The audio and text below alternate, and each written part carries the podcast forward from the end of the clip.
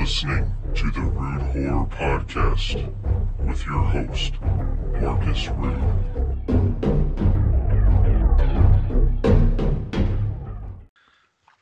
Hello, everybody listening to the Rude Horror Podcast. I'm Marcus Rude, and today I have a special guest with me today. He is a writer and director, Mr. Courtney Joyner. How are you doing today, Courtney? Oh, in in isolation, but uh, yes, muddling through. and, uh, yeah, I, I should say in masked creation, I guess. Right, right. These are some strange times indeed. Indeed, and uh, but uh, everybody who's uh, you know gets to you know create and be home and and all that stuff. Uh, really, we're we're counting our blessings because uh, we're uh, there are lots of folks who are having a lot of problems now, and so far, fortunately, I'm I'm not one of them, but I'm very grateful for that. Right, right. Yeah, I know a lot of a lot of people are suffering over this. Um, so do you, do you go by Courtney or Court?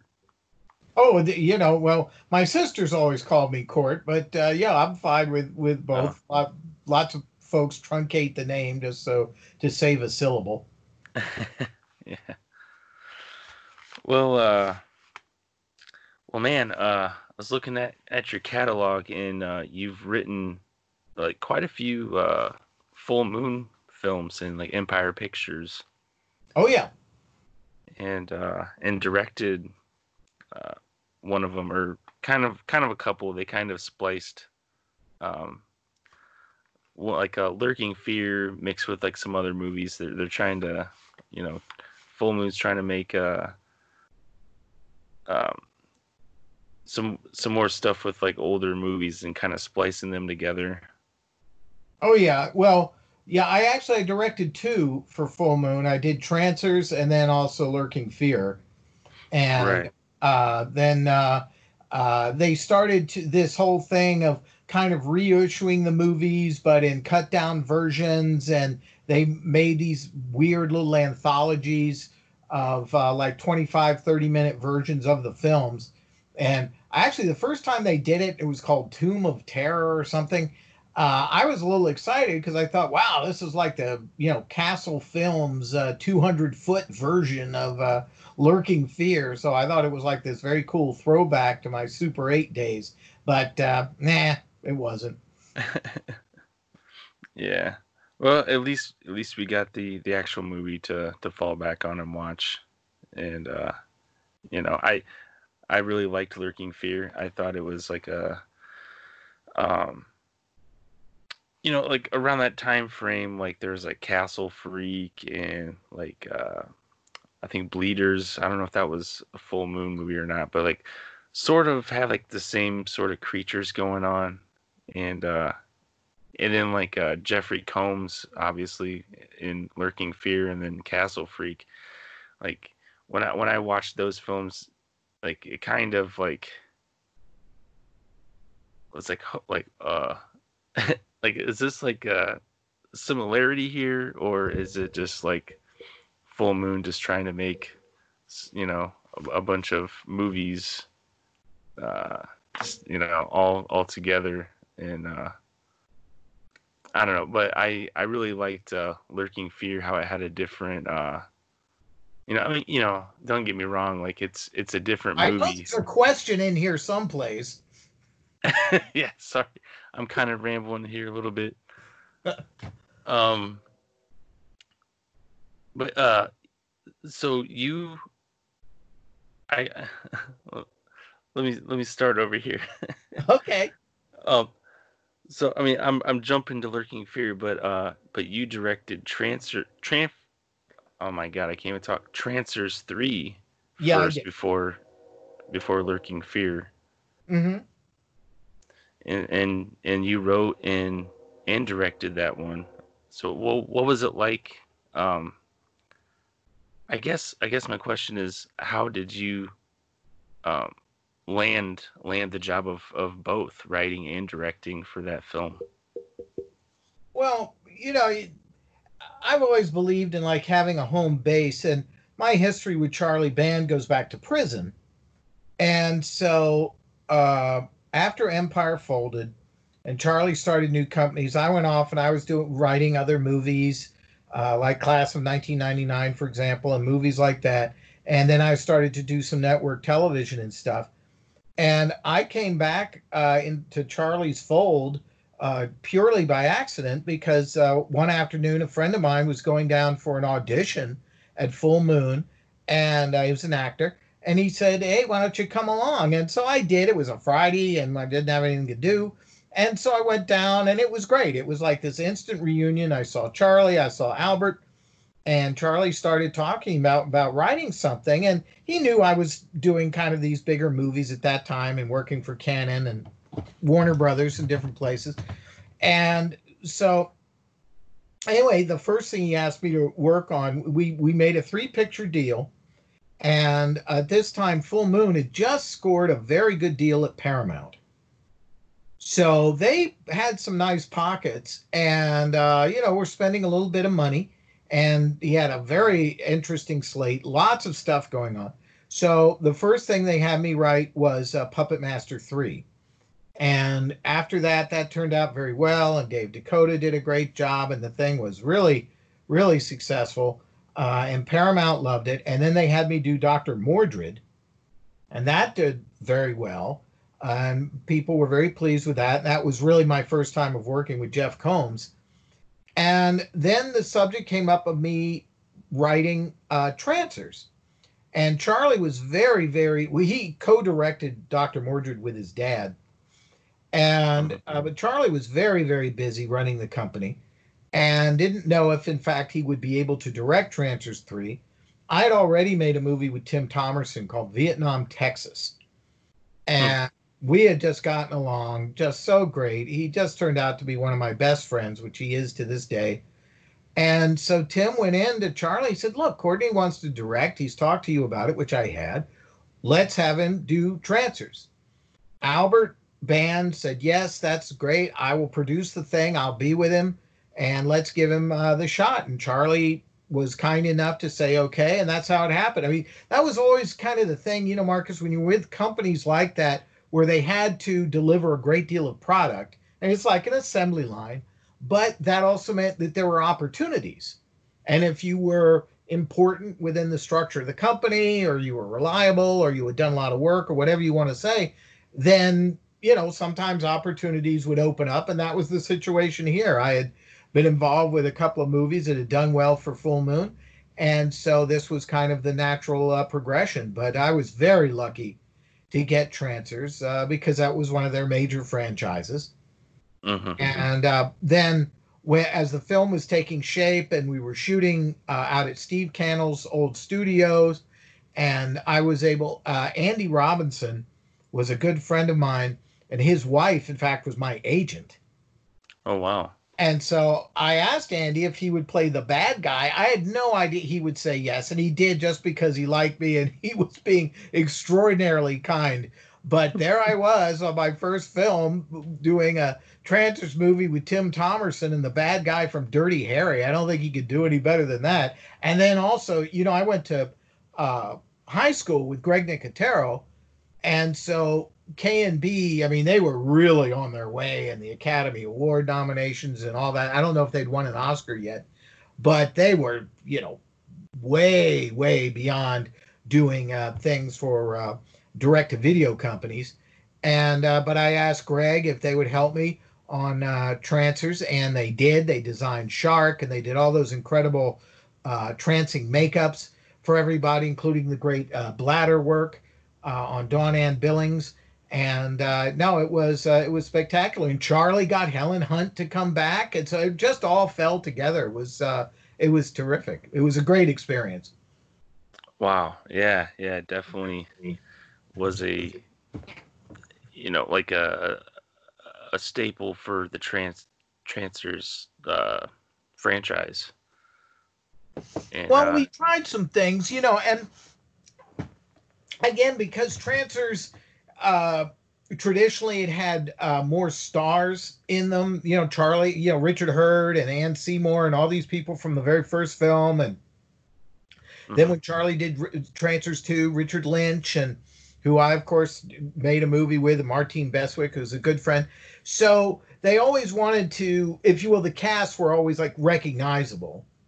Mm-hmm. And that was the same situation here with me. I mean, I inherited Dawn Ann Billings and uh, uh, Telma Hopkins and Megan Ward and Helen and all these. And then I brought in uh, uh, Andy and we had um, Tony Pierce from Dances with Wolves. And I mean, it was wonderful. Yeah, for sure, man. For sure. Yeah, I uh, I had a chance to meet Andrew Robinson um, a couple years ago at a, a Chicago convention, and he he seemed like such a really cool guy and uh, he was there for the uh, the Hellraiser um, reunion, or the you know there's multiple people that are involved in Hellraiser were there. So uh, you well, know, I I was actually at Andy's house uh, for a little party, little dinner party before we left for England to to make Hellraiser. So I remember that night very very well and little did I know, of course, uh, it was so great that Andy agreed to be in this movie. And then in my second movie, I had Ashley Lawrence. So I got Hellraiser all over the place. Right. Yeah. I was going to say, uh, uh, yeah, you got Ashley Lawrence for Lurking Fear.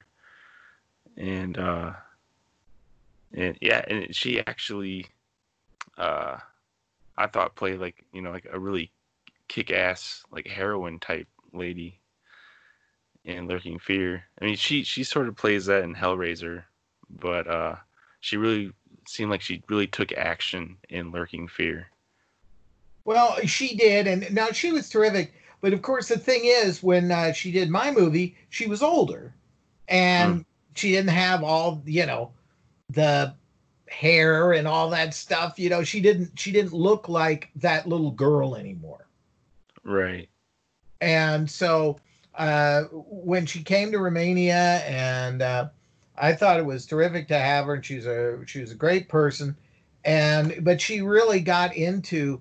Uh, she worked really well with the stunt coordinators, and she got into the whole thing with the armorers, le- learning how to use weapons, and uh, all these things that really just had not come up yet in a lot of the movies and the projects she had done. So she was having a ball uh, with that stuff, and uh, and I think uh, that that just kind of brought everything up, uh, if you will, uh, in her performance because uh, she got to kick down doors and do things that she normally didn't get the chance to do. for sure, for sure. Um, um, sorry for for the pause here. I'm trying to think of I I might I might jump around a little bit, um, if you don't mind. Like no, no, sure. uh, so, uh, well, one thing that that kind of caught my eye, I uh, I looked up uh, your IMDb, and I seen in some of your acting credits that uh, you acted as a uh, zombie in Dawn of the Dead from 1978. That is and true. That, and that that happens to be probably one of my favorite films of all time. So it was it was kind of a kind kind of a, a cool little tidbit info to to find out about you. Uh, yeah, I I'm trying to remember how I we found out that they needed the zombies out at Monroeville Mall. It was during the winter time, and um, I, I can't. It may have been an. It was an. It wasn't an ad in the paper, but it was kind of like a general call for extras for Romero's movie, and uh, of course I was so excited and went out and we were filming. And the thing was that there was a big uh, snow, there was a big blizzard uh, that week, and so there was a big there was a problem with getting people to consistently be there. I mean, there are a lot of people, but you know, they'd be there one night and not the next and what have you.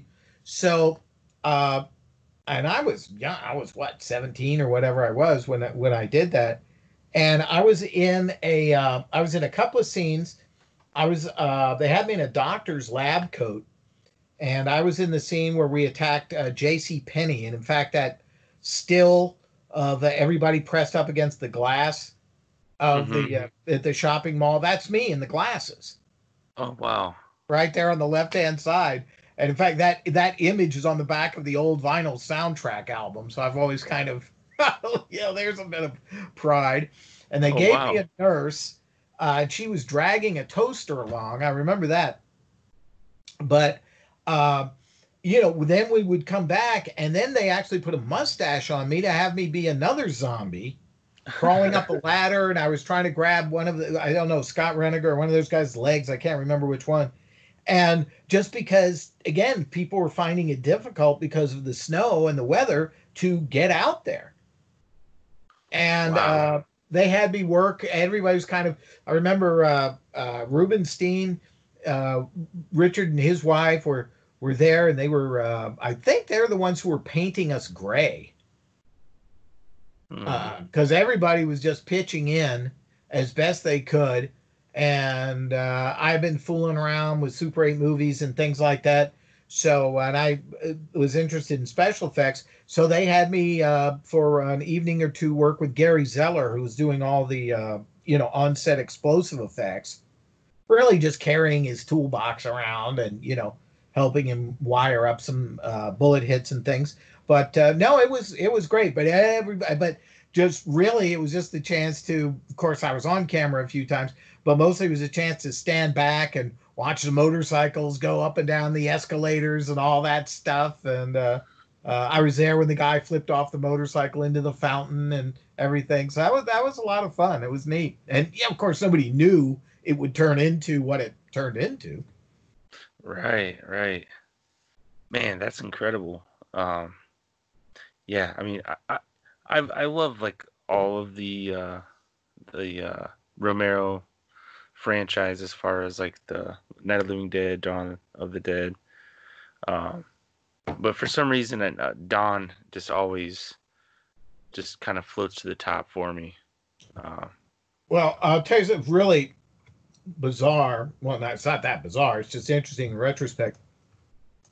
Uh, Greg Nicotero's brother uh, had a party, and we all went. And Greg was okay. Greg's best friend was the little brother of my best friend, and you know he's a few years younger than I am. And uh, God, at this time maybe he was like twelve or thirteen, but you know we're driving cars and stuff. So, you know, that four years makes a big difference. And so we're all standing around drinking beer out of a keg or something. And Greg goes, Oh, come on up and look what I'm doing. So I went up to his room and he is, you know, he's a kid and he is showing me these sculptures and these makeup appliances and stuff that he was doing. It was, it was unbelievable how skilled he was. wow. And I'm standing there going, Jesus. And he knew that I had just been an extra in Dawn of the Dead. Uh, somebody had told him so. He was grilling me about Tom Savini and, you know, did I steal some uh, bullet hits and could he have one? I remember that conversation. And I no, I didn't. I didn't steal any. And no, he couldn't have any. Uh, but uh, he he just so zeroed in because he so admired Tom, and of course, uh, in just a you know two years later, he was working side by side with uh, Savini on Day of the Dead. But um, yeah, it was it was really amazing. Uh, he was so young, and the quality of the work and everything else, and he was showing me all the you know. Of course, he was just saying, "Hey, look at what I've been doing here," and showing me all the sketches and and everything else, and it was uh, really just uh, fantastic. And I was just like, "Wow, we!" I mean, he was a prodigy. Right. Yeah, I mean, he he still to this day is uh, doing you know some important special effects for for a lot of stuff. Creep, you know, like the new Creep show on Shudder. Well, of course, Um, he produces the show. Yeah, yeah, and in the show. That helps.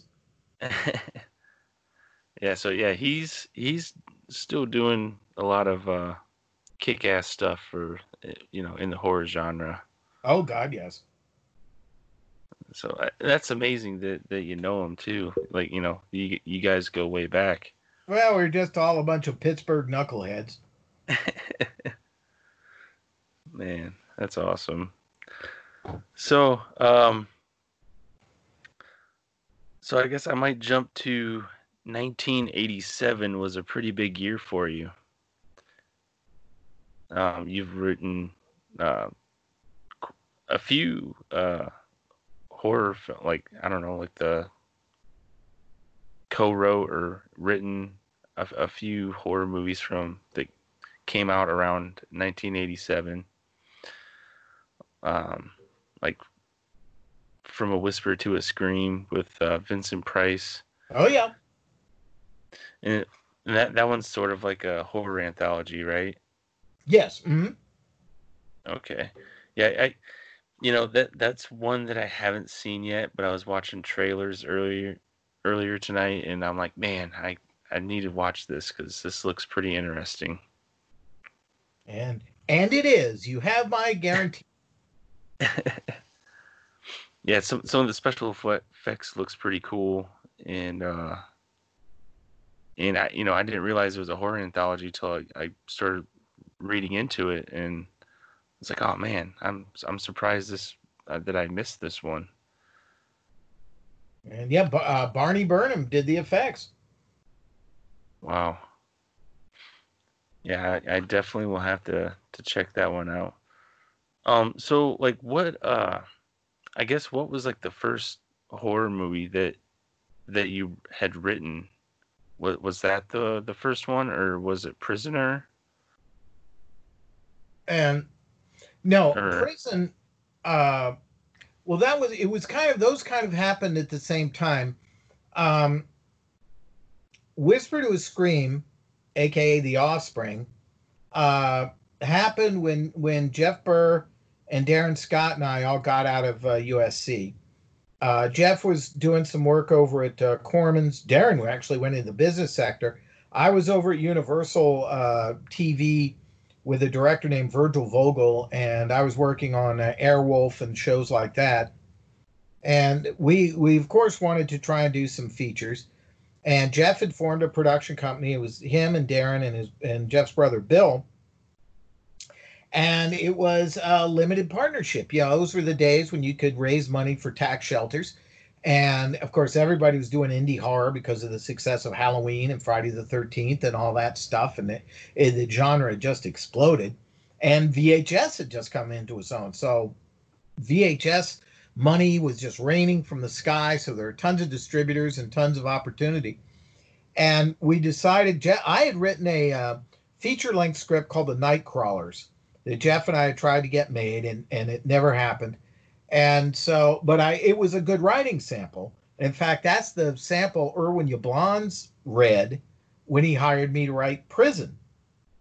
But uh, for the offspring, Jeff and uh, his brother Bill and Darin went and raised the money independently, and a lot of it came from uh, Dalton, Georgia, which was Jeff's hometown.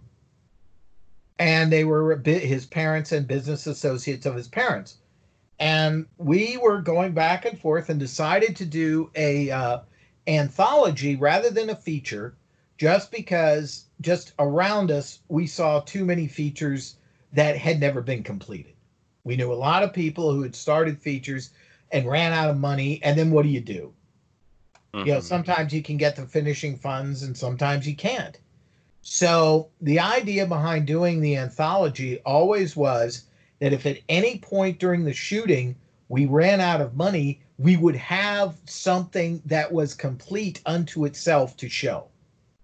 Right.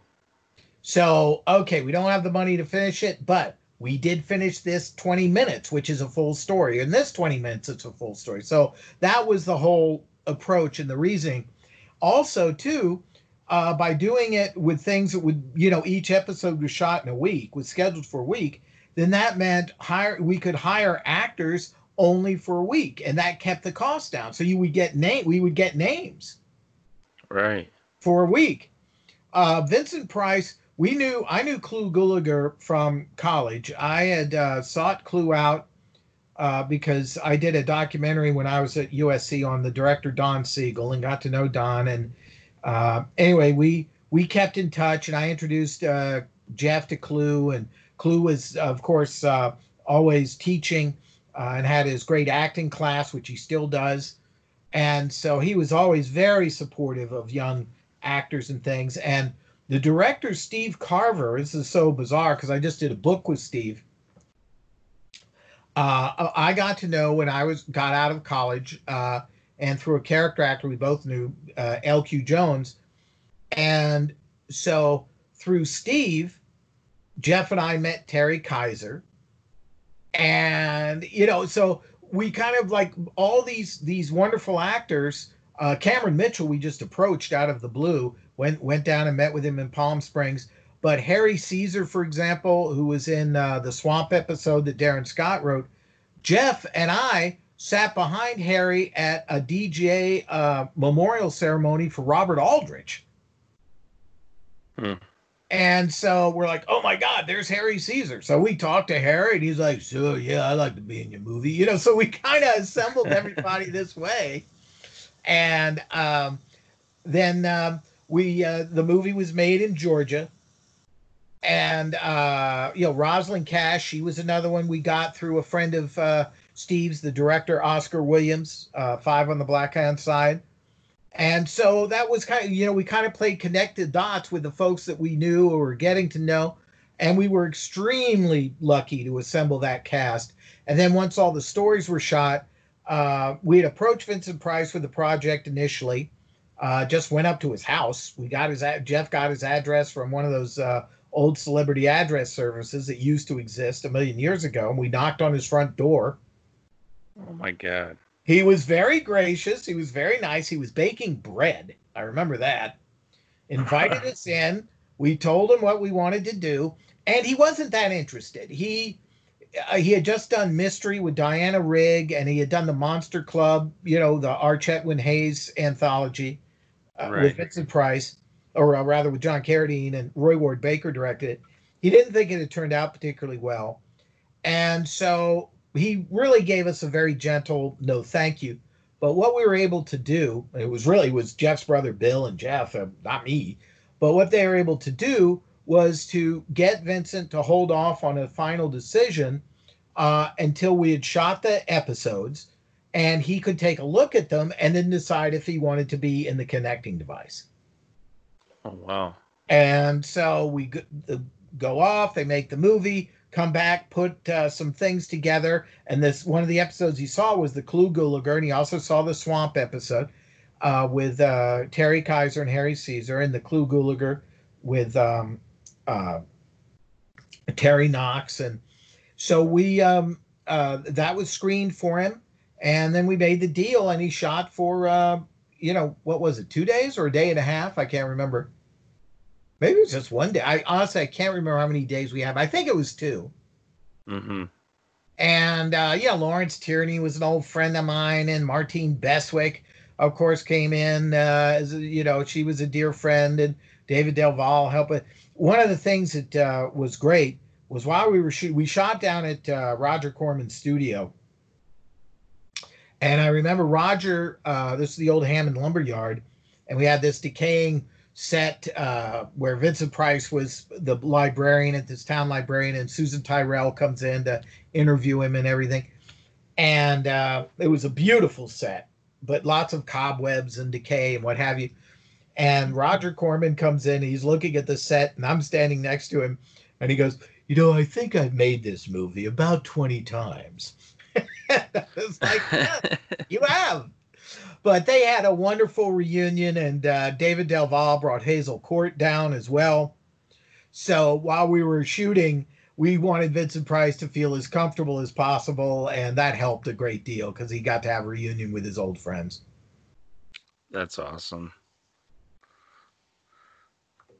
That's awesome, man. Yeah, there definitely some big names in that movie, and uh, you know, I'm I'm kind of kicking myself in the in the butt for not seeing it yet. well, um, you know, and again, it was a first film. We were feeling our way. I think Jeff did a great job, and it was, uh, you know, there are lots of mistakes, but also too, uh, because we didn't know any better. sometimes that means you you hit on wondrous things uh, because you're not inhibited or you have the experience of well i know that won't work. We didn't know what wouldn't work. So we kind of went for everything and uh, we ended up with some uh, great stuff. Mm-hmm. You know it's like it's just it's in our our nature to just learn as we go. Yeah. And that was our learning as we go. And sure. and while uh, offspring was being made I had been hired to write Prison by Irwin Yablans, Bruce Cohn Curtis, and that's when I met Renny Harlin and all that stuff. And then that movie took off to its own thing. Yeah. Yeah. Yeah, that one was the uh, Empire Pictures, I think, right? Yeah. It, it was, but uh, it had started as an indie production. Uh, actually, it was going to be uh, produced by Dino De Laurentiis. Mm-hmm. And uh, the, the that didn't go through, and then we were going to be at Cannon and different different outfits because uh, was coming in with X number of dollars, uh, and of course, you know, I was thri- Irwin Yablans was just the greatest guy. I I kind of became his uh, uh, little protege there. He really was my mentor, and wherever he went, uh, TWE and all these different companies, he always uh, you know had me go with him and mm-hmm. uh, I would end up writing a movie. That's how I got Class of 1999 because Irwin uh, brought me to Mark Lester. Oh man, yeah, I definitely want to uh, talk about that one in a little bit because that one is actually one of my uh, one of my favorites as well. Um, but like yeah, yeah, prison. Um, this prison was different because it didn't really feel like an Empire Pictures type movie. Uh, you know, like uh, you know, like Trancers, and uh, you know, it didn't really have. I mean, it had fantasy elements, but like really dark. Well, like really dark. You know, the production situation on Prison was very similar to the situation on Reanimator, in that it did all originate outside of the company. Okay. And so uh, Irwin, you know, who had a long history with Charlie because his company had distributed Parasite and things like that uh, way back when. So when he came in with Prison, you know, money was already involved. So it really was a distribution deal, and Irwin was uh, had many things had already been locked in. Uh, and then yeah, Empire stepped in and, and did the completion, and we did all the casting through Empire and what have you. And, uh, you know, of course, uh, Mac Ahlberg had, uh, you know, naturally he'd already worked for Irwin because he shot Hell Night. And, uh, uh, you know, he was, uh, you know, of course, Charlie's go to guy. Mac was great. God, what a talented guy he was, and a really nice guy, too. And of course, since he and Renny both had, you know, Norwegian backgrounds, uh, you know, they got along like a just tremendously well. Mm-hmm. And so it was no, it was it was terrific. And but I think that I know what you're saying, but I think it's because the script was developed and all these other things were developed completely outside of Empire, and then the whole project kind of was brought to Charlie as as you know, do you want to get involved with this thing and help us uh, carry it forward? But uh, the script phase and who was going to direct it and all that all that stuff had been done. Oh wow. Yeah, it uh it definitely had uh had its moments of like uh you know, really cool looking special effects and uh and uh it, you know, and then you, you get to see a young Viggo Mortensen in it and oh, yeah. uh you know, and then you know he would go on to to do like Lord of the Rings and stuff, and uh, so it's really cool to to kind of see almost like his career take off from from there, and then like uh, uh, I think the other one was like Texas Chainsaw Three.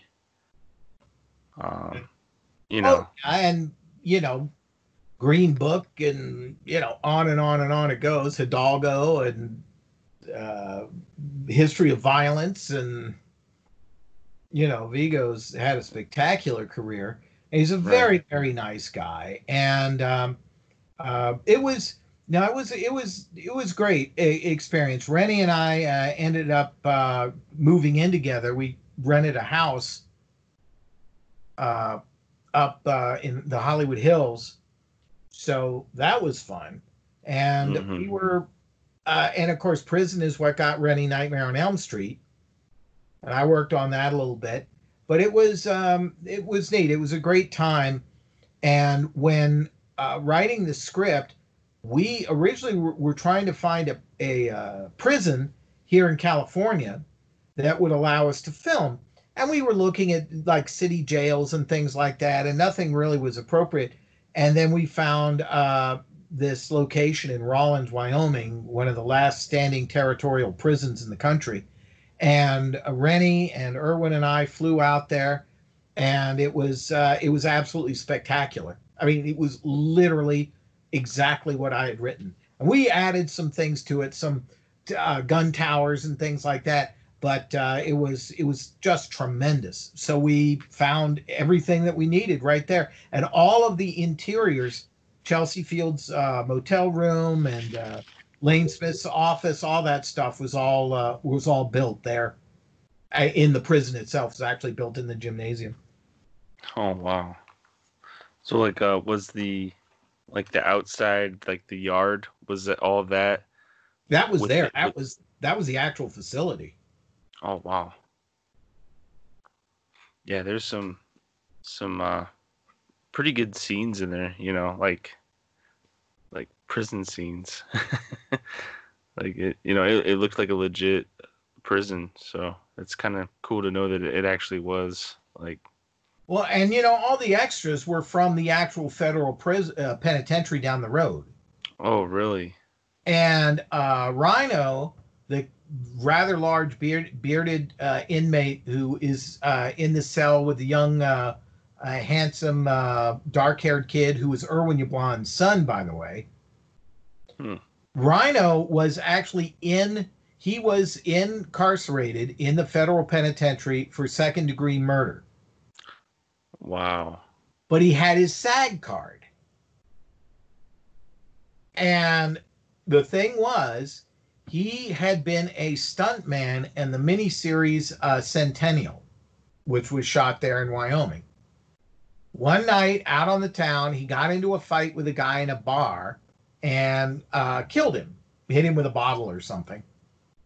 And uh, the thing was, the guy was uh, rather high ranked at the local, uh, at the Indian reservation, Private Cheyenne. And so it hmm. turned into kind of a political thing. Uh, and so they really threw the book at him. And he was, uh, when he was not acting, he had to be shackled. His ankles were shackled, his hands were cuffed, and there was a man there with an automatic rifle all the time. Wow. Yep. Wow, I had no idea. That's crazy, man. Yep, that was. Um, but he was very good in the movie, and uh, I talked to him quite a bit. I love, and I loved Lane Smith. Boy, he, what a great guy he was, and he was so good. And uh, actually, one of the people who did come in for the role of the warden was uh, uh Irwin had spoken to John Cassavetes and Renny and I just would have loved that. We thought that was just such a great idea, but uh, his health was not good, and they were afraid about getting the uh, insurance on him.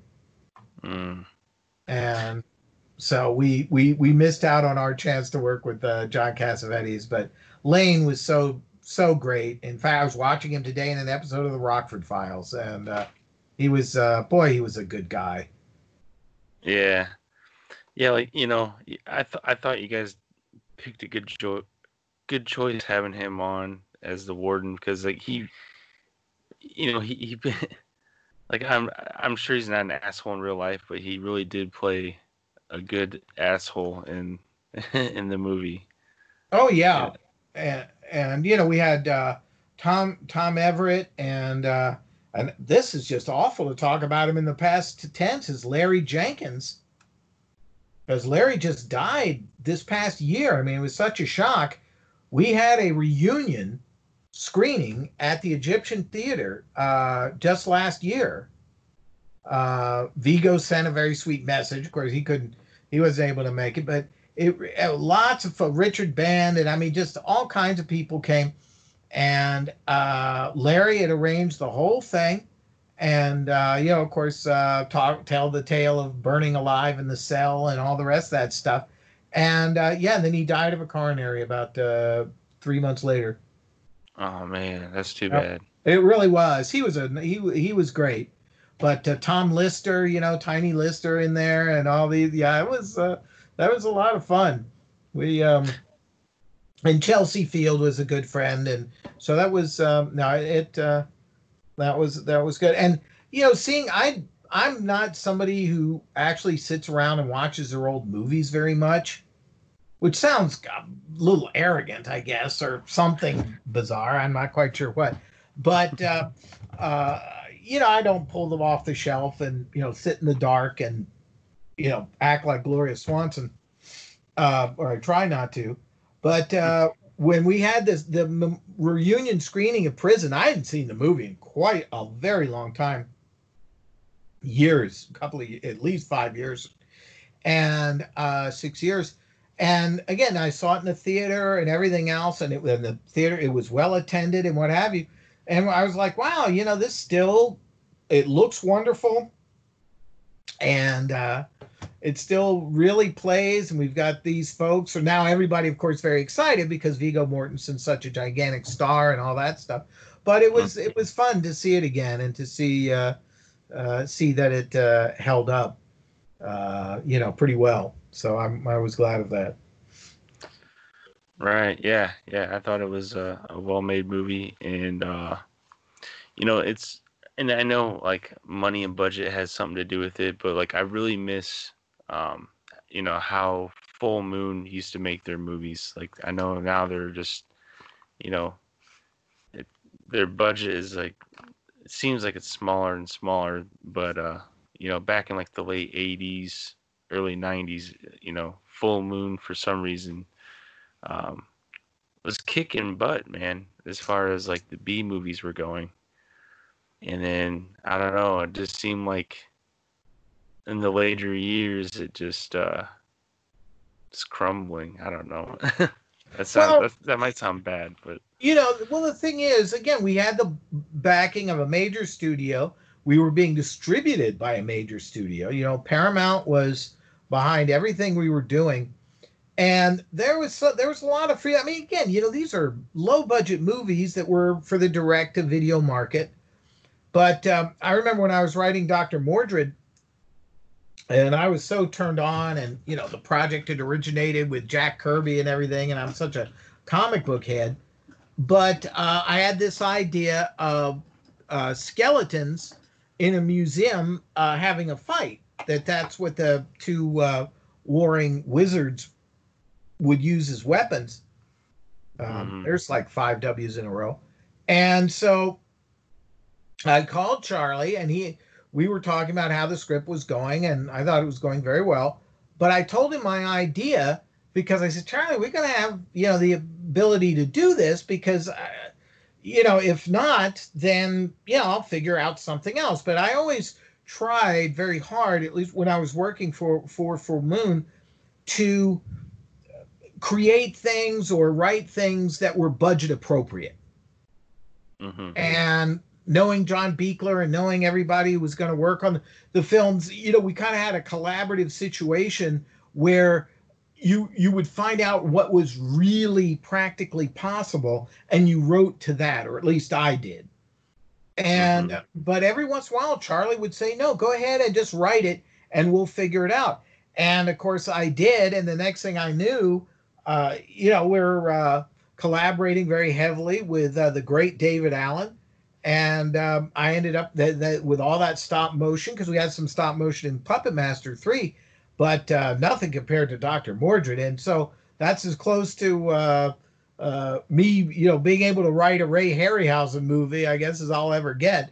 Uh, certainly now, but uh, that was uh, that was great, and I was so thrilled that I, we ended up with having a real stop motion um, sequence in in that film. We had a couple actually. Yeah, yeah, it was. Uh, you know, it, it was. Uh, um, I don't know. I don't know if, if this word is right. Like a, a piece of its time, because like a lot of full moon movies back then had had a a certain magic to it that uh you know even even watching like nowadays looking back like you know looking past all of like the stop motion animation you know as far as like not being realistic but there's just a certain magic to it just watching it like man like i miss i miss those type of full moon movies just because they have a charm to them Well, I think there's that, and there's also I remember, um, you, you know, when when uh, there it was a screening of Prison or something. I can't remember what it was, and uh, somebody started talking to me about the visual differences between B movies then and what they see now on Amazon streaming and, and that type of stuff. And you see some incredible things there, but I said, well, you know, here's the. I think this is what you're really perceiving, certainly for low budget movies, is everything we did was shot on film. And Mhm. it gives an entirely different feel. I think it's I'm not that I'm like anti digital, but I think the mind's eye perceives a difference. Uh, certainly for for something like this, where the color feels richer and it's uh, just uh, kind of has more of a visual elegance to it. Uh, and it can be the cheapest movie ever made. It, you know, that's not necessarily a, a qualifying factor, but uh, I do think there's just something imperceptible that people see when they see those films from that era, and the fact that we were you know shot with Panavision and all that. Plus, too, with Charlie and just like Roger Corman, they always, always used top flight directors of photography, whether it was Mac Ahlberg or Adolfo Bartoli, whoever it was, Charlie always went for uh, really great cameramen. For sure. Yeah. And and you can you can see that in in watching those movies. Um you know, they you know, uh as time went on, I mean a lot of a lot of people that worked on those films ended up, you know, doing some great things. Oh, And, yeah. Uh, and uh you know, it it it shows, man. Uh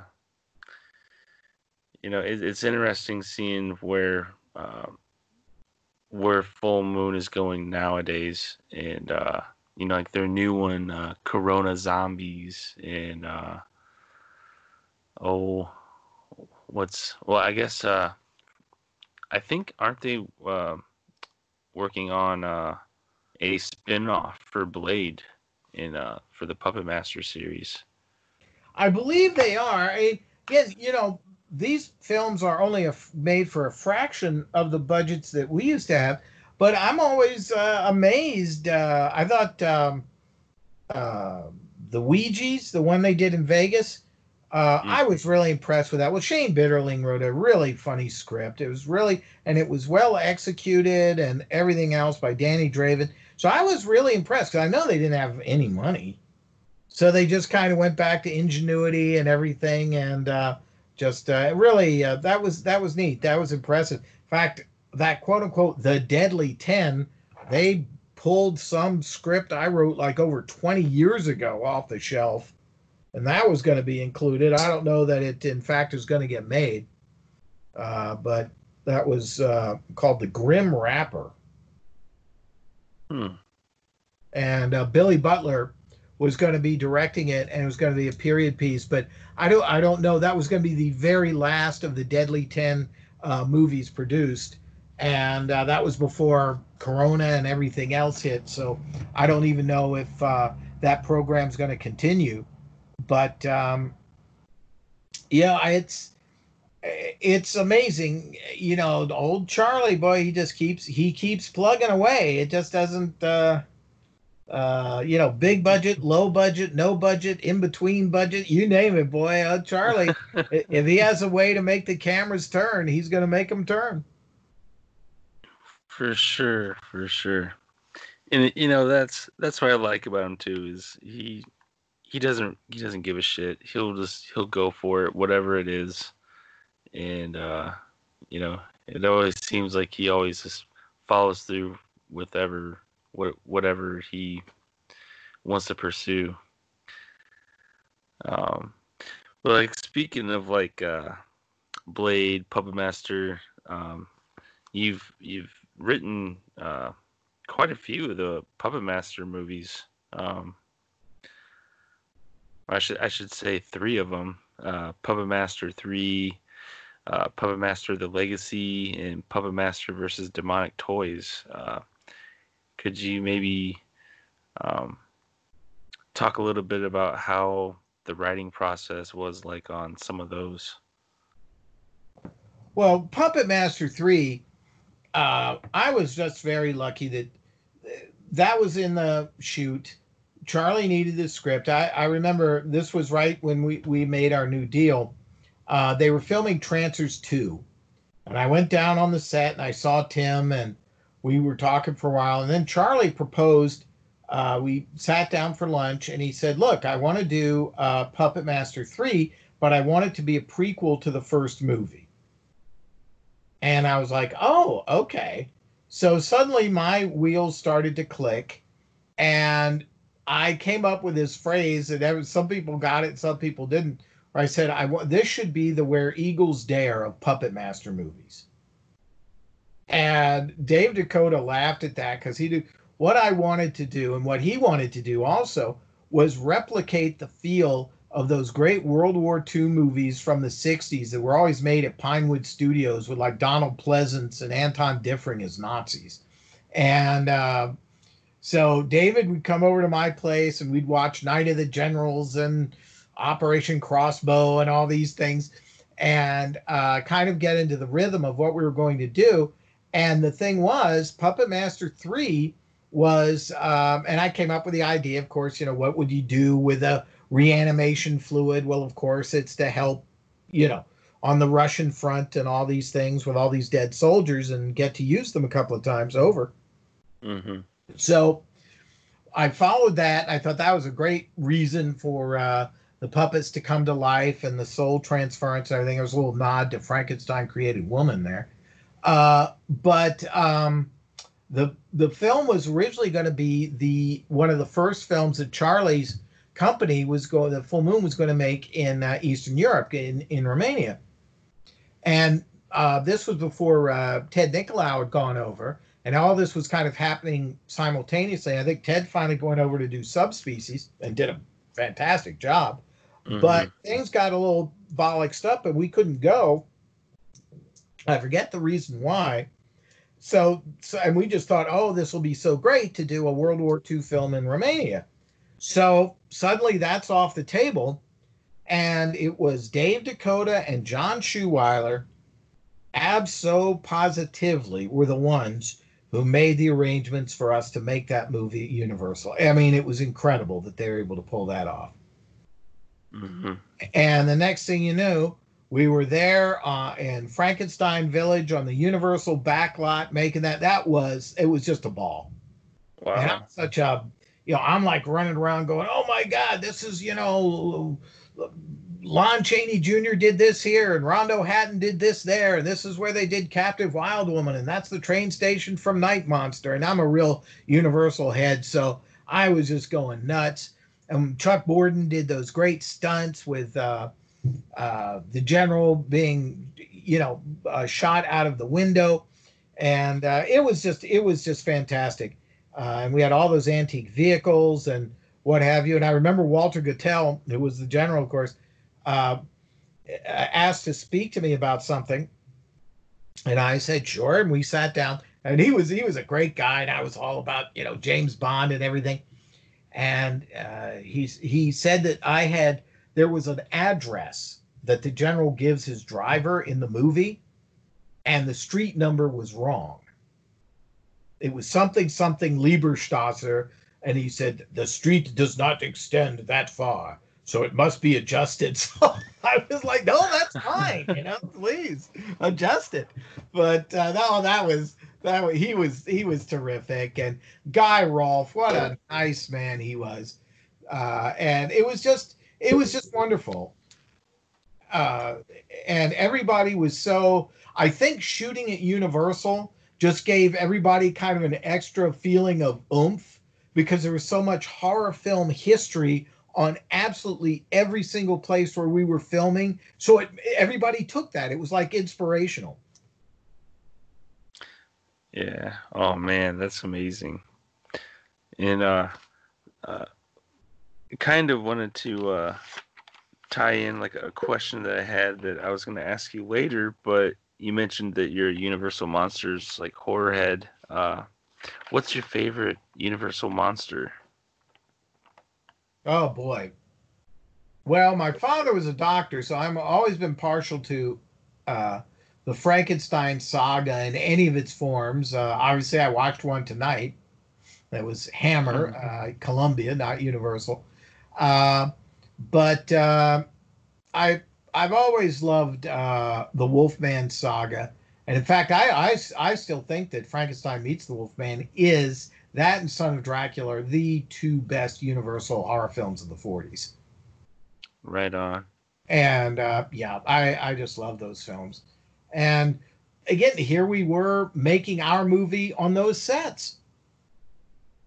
Yeah, that's awesome, man. Yeah, that was really cool. That was really cool. You mentioned Puppet Master Legacy. There really wasn't very much to that. Um, all that was was a uh, Charlie called me up one day, and he said, "Look, I need to something written very quickly, and I mean literally, it was like in an afternoon, uh, to tie together film clips for this thing that we were putting together, kind of uh, chronological." Of the Puppet Master series, and there was a reason for somebody sitting down and watching all the movies or so. I even forget what the setup was because I, I saw the thing for, for a few moments. Uh, that was it. But that's that's all that was. That was uh, just a quickie uh, job because uh, they they I think they wanted uh, really, if you will, just kind of like a a record of the chronology of the Puppet Master stories uh, and then that would be, uh, you know, uh, uh, anyone who would do another Puppet Master movie could then pick it up from there, I guess. Right, almost like a recap of what's been Literally, happening. Yeah. Yeah.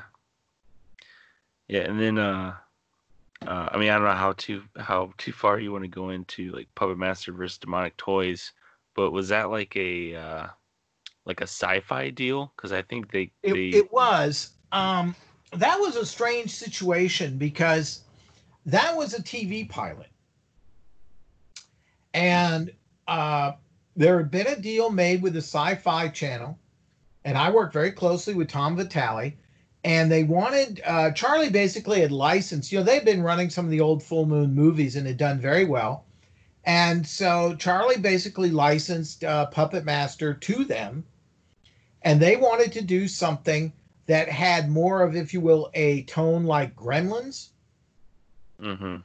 and an older lead. There, it was like they kept thinking uh, they were talking about guys like um, you know, like Martin Mull or uh, Fred Willard or somebody, and then mm-hmm. with all this, you know, craziness around them.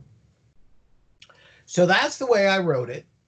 And then it was just very strange because when Corey Feldman was cast, I was like, oh, okay. I didn't think it was a horrible idea, but I naturally assumed that I would go in and rewrite the script so it would be age appropriate. Right. And then that didn't happen. And they did that weird thing with him and the wig and all that stuff. And it was just, it was just a strange, strange choice. I met, I ran onto him later. We had a nice little talk about it, and he was very sweet about it. But, but um, you know, I mean, I thought Ted Nicolau did an incredible job on that thing. The, the you know, was shot back to back with the movie The Man with the Screaming Brain. Mm-hmm. The uh, you know thing Bruce Campbell deal, and right. I thought because I had put those things in like the little uh, drones that went along the floor and all these. I didn't know if any of that stuff was going to happen, and they shot it in Bulgaria and all of that was in the movie. And Vanessa Angel as the baddie was great. That you know some beautiful girls and all these great things. But it's like, look, let's make it actually work for our lead. You know, it's it really was square peg round hole time, and uh, but I was not um, called upon or even consulted to go in and uh, you know kind of uh, reshape the thing, which I thought was a little strange, but that's just that's the way it was. That was the way they wanted to handle it. Oh man, yeah, I uh, actually uh, I watched that like way back, like when Sci-Fi premiered it, and uh, I thought that was so cool because like you know like I think that was back when like uh, Alien versus Predator was kind of uh, and like Mhm. Freddy versus Jason, you know, was kind of kind of a thing. So it's like, you know, let- let's let's see like what else could we could we mash together and and have them battle. And I thought like Puppet Master versus Demonic Toys was was a pretty cool choice. Well, you know, I, I think it could. I, I think it could have worked uh, with the intentions that they had, but um, yeah, it was it was just a weird situation, and uh, uh, but that thing, I'll tell you, Mark, that thing has probably gotten. Uh, it's amazing the distribution on that particular title. I still see that thing everywhere. It's in every collection all those things you see at the supermarket. I mean, it just doesn't stop. It, it has been relicensed and relicensed and relicensed. It's just, it's just incredible. Here, I'll, I'll tell you a, a quick story. I went in and pitched on uh, Freddy versus Jason, and uh, they were looking for writers, and they didn't really have a nailed down concept. In fact, they really didn't have a concept at all. So I came up with something. I discussed it with my manager, Catherine James, and we both thought, wow. I said, you know, this is so simple and so sleek, but I think it would really work.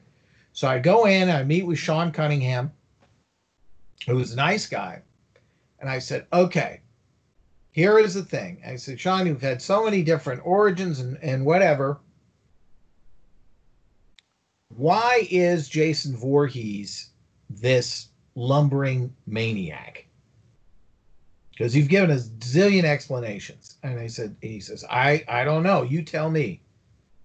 He is a lumbering maniac because he was once attacked by Freddy Krueger and survived. Hmm. And for Freddy Krueger, Jason is the one that got away. Wow. That's how you bring them together. And everybody just I I thought I had I had gotten the job. Because everybody was so effusive about, oh my God, that cuts away all the clutter. That would be great. We can do this, we can do that. Anyway, no, obviously I didn't get the job, but there you go. So it goes. Well, and it it's sort of similar to to what we ended up seeing. I mean, some of those elements were were true to like what they they eventually went with.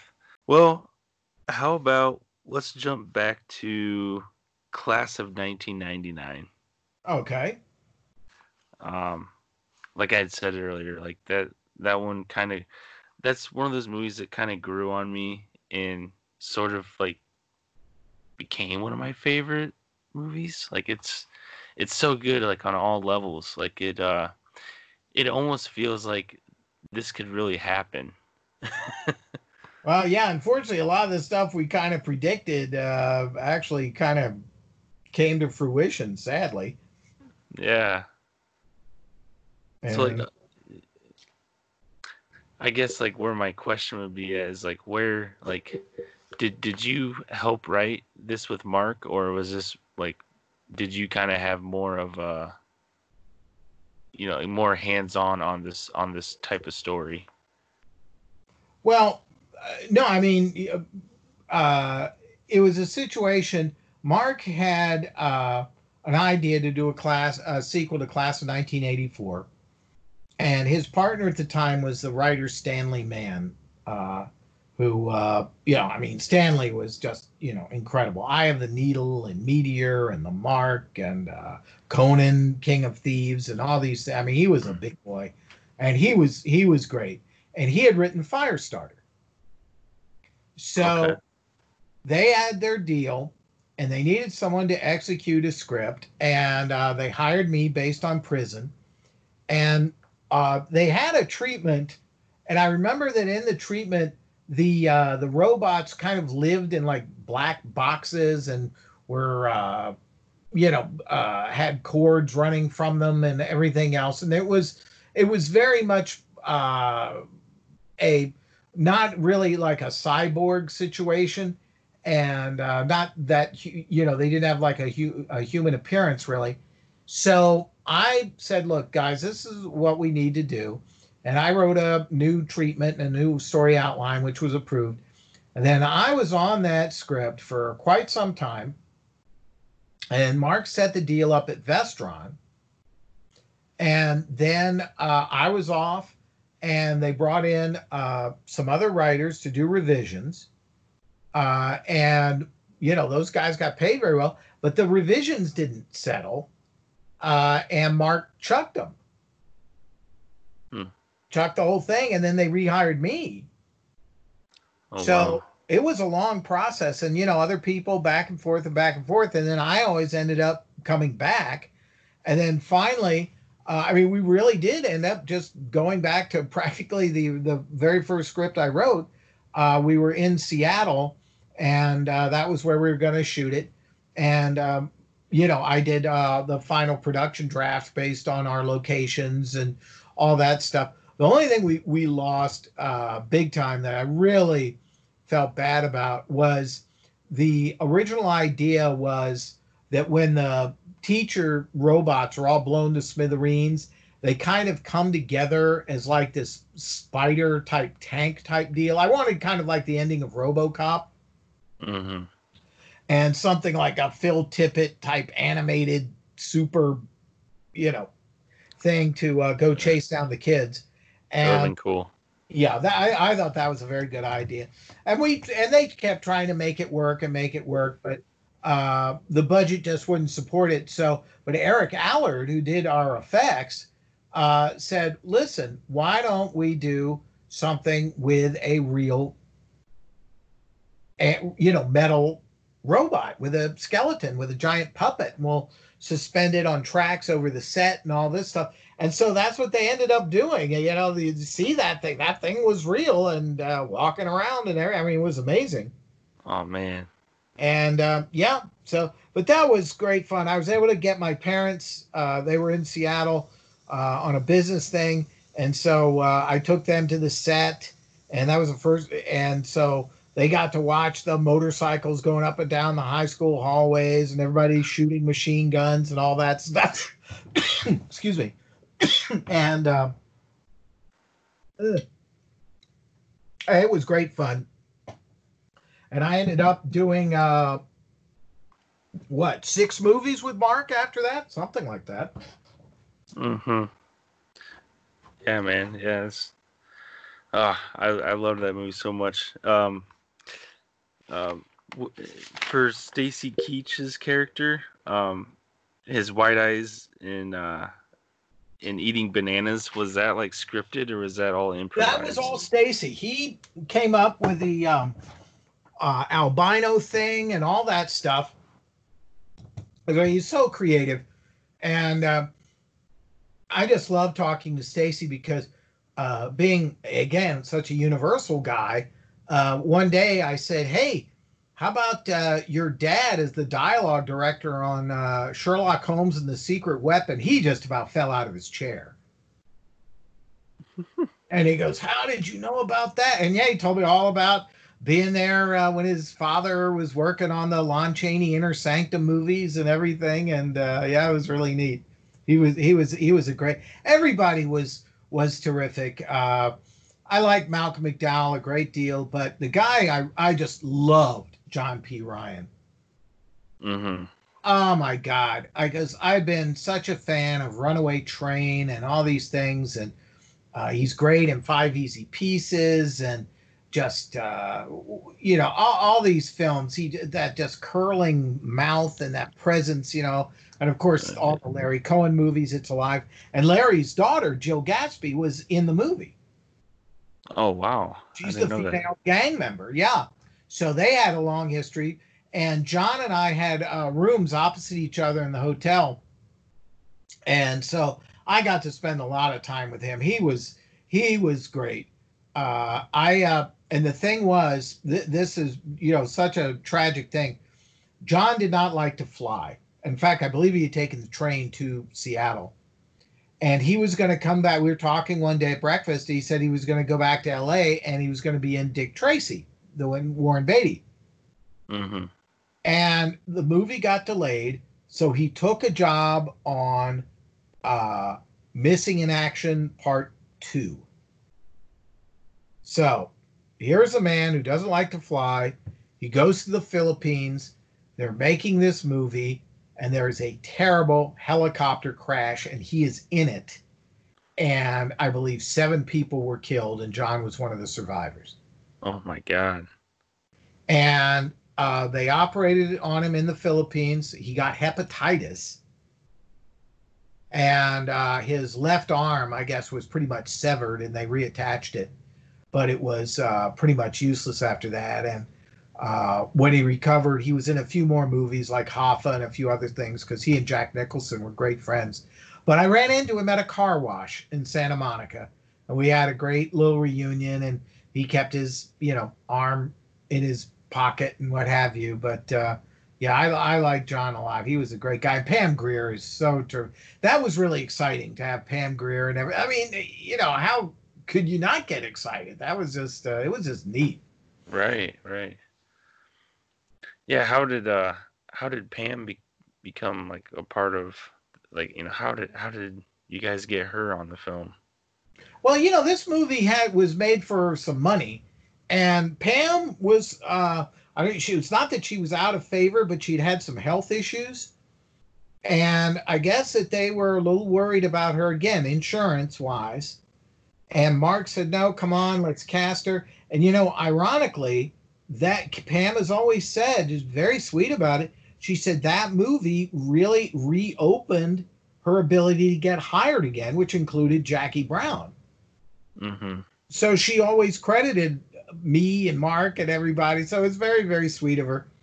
Uh, wow. Uh, but yeah, uh, but she was great. And that was the thing. All of the, whether it was her or Patrick Kirkpatrick or, or John Ryan, uh, they all had to wear those special rigs that Eric Allard had constructed for the flame throwing and all the rest of that stuff. And boy, they were right on it. They were so cool about everything and so cooperative. And uh, they really dug the effects. Of course, they didn't want to get hurt, but uh, boy, they just did it. And Pam will tell you that scene where they uh, come out of Puget Sound Mm-hmm. They drive a car off the end of a pier and then they end up coming walking out. Well, you can kind of tell they're a little bulked up because they're all wearing wetsuits because it was absolutely like sub-zero water temperature.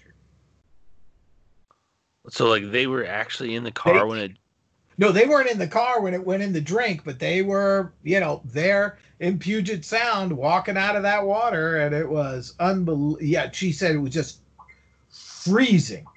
Oh man. Yep. Wow. Yeah, you know, like, and really, the whole cast was just perfect. I mean, everybody who played their characters, like they, you know, I don't think it, it could have been any better. Oh well, th- yeah, I, I, I just and Eric was so great because you know he had done uh, Chuck Russell's The Blob, and mm-hmm. when we were doing the big fight between the gangs, and the teachers kind of get involved and, and kill some of the kids. Uh, Chuck uh, or Eric said, "Hey, Courtney, let's figure this out." And we were looking at some. Uh, said we sat down with some storyboards. Bud Lewis was our storyboard artist. Uh, was a really great guy, and so we he had the rig that would allow us to do the thing where the kid gets snapped in half and pulled through the wall. Yeah, that was a cool scene. It was great. And he had built it originally for the blob. And he said, No, I still have that in my shop. Let's we can make some alterations for this actor and let's use that. So it was great. Everybody kind of would collaborate and bring additional things to it. And uh, that was just uh, yeah, that was wonderful. And you know, it's funny. I've been uh, asked questions about that movie in these past year or so quite a bit because Rose McGowan is in it. Really? Yep. Oh, Uh, she's she? one, she's an extra, and she's one of the high school girls. And people have sent me frame blow-ups of her and all this type of stuff. And what was Rose McGowan like? I, I had no idea. Wow. Yeah. Now I have to go back and watch it just to see if I could point her out. Yep. Wow, that's amazing. but uh, but also too i mean it, it's a you know mark it is that kind of right place right time uh with uh things like nine inch nails doing the music uh and all that i mean it just things just fell into place and um one of the things i really loved and this is kind of silly because again you know you, you get excited about movie things and movie references we did all the post production sound at 20th Century Fox. So uh, we were there on the same stage where you know John Ford did "How Green Was My Valley" and everything. I was like, oh my god! So I was paying a little more attention to the history than I should have. And Mark's like, "Will you pay attention to the movie we're making right now?" You know. Man, that's awesome though. But uh, that that started a great uh, relationship and collaboration with Mark, and uh, we worked together many, many, many times after that. And I just we just fell into sync uh, because he felt that uh, certainly in writing action and things like that, that I could write the way he would shoot it. Hmm and we'd have a conversation and on a movie like the base or you know these other things i did with him uh, and i'd say hey mark i'm thinking about this scene or that scene and he'd go oh well look let's let's let's try it this way or that way. and then i knew how to lay it out on paper so it would be absolutely reflective of the way he was actually going to shoot it Wow. Yeah, it's it's pretty pretty awesome stuff, man. yeah it was neat it was neat it was it was good and as i said i think we i think we did a total of six movies together Wow. And and they were kind of like uh, you know, not not just like horror sci-fi, but you know, more like towards like action and Yeah, almost all of them actually were action. Um, we didn't. Uh, I wrote a few horror movies for his company. Right, I was paid and everything. Uh, but I think the only, uh, but they weren't shot. I think the only horror movie I did for American World was not uh, for Mark. It was uh, Bradford May directed it, and that was Devil's Prey. Oh, okay. I don't think I've seen that one yet. and uh, with Patrick Bergin and uh, Tim Thomerson and uh, Jennifer Lyons and uh, and Brad, of course, also. I mean, he was such a fantastic DP. Uh, yeah, I mean, my God, the guy was a camera operator on Dirty Harry. Mean, come on, and uh, Mhm. the Outlaw Josie Wales, and then um, became a huge TV D- d- director of photography, Simon and Simon, and that type of thing. And then became a very successful director. He directed all the Darkman sequels and all that stuff Oh man. and uh, yeah, we I really liked him a lot, and we worked very very well together. But Mark uh, produced that movie, but didn't direct it. But uh, so I was kind of the house guy in American World for a couple of years, and uh, that worked out really well. Oh, interesting, man. Um, like before we trail off of Class of '99, um, you know that movie must have been, you know, so much success, uh, successful that uh, it spawned two more sequels. Um, and it it was fairly different from the the first one, um, of of Class of '99. Did you have any part in uh, any of the sequels? Oh my! Now here is a question I am thrilled to answer. Well, I'm thrilled to answer any question, but okay. I had a meeting about writing Class of 1999: The Substitute, and I really I needed the job, so I go up there uh, to oh gosh I forget the company's name. Steve Carver did a movie for for them called Cinetel. So I go up to Cinetel, and I'm sitting there with a young lady who was their development person, and she's kind of it's Friday afternoon, and I know that's always kind of a big danger signal anyway, because you know the people really are just waiting to sit out the traffic so they can go home. Mhm. But uh, I'm there, and I'm you know we're on and on and on, and she's like telling me, well, you know, this is kind of you really don't have the qualifications that we're looking for for this project. are you kidding me? I am absolutely serious. Now, what Oh. made it even worse is she had like a bulletin board behind her of, you know, for upcoming things. She had a flyer for the class of 1999 behind her head. My name was like sticking out of her left ear. Oh my god. And I'll never forget it. And I was like, okay. Anyway, I went over to the smokehouse and fractured my American Express card with scotch and sodas. Uh, that was a that was a rough one. Oh my gosh. Yeah, I can't believe that. Oh yeah. Well, and that and that ah man, I was gonna say, and I think it shows because you know obviously those weren't as successful as Class of '99. Um, yeah, they they kind of went with like that whole like literally like the substitute, like like Well, the they were- other movie, The Substitute. You know, I'm being a little unfair, I guess, because they were made for very little money, and uh, I'm aware of that. And I know there were just all kinds of limitations when they made those films, and uh, you know that was that was fine. I mean, you know, we they were not for theatrical release. We were, I mean, you know, there's just a lot of differences, uh, primarily for you know when you talk about budget. Right. Right. Yeah, I mean, it would have been awesome to see, you know, more of like a like like class of 1999 rather than kind of like uh well, we're just going to have one android and uh who's who's a martial art kickboxer. Yeah, exactly. Uh, but you know, at, le- at least we got class of 1999 to watch over and over again.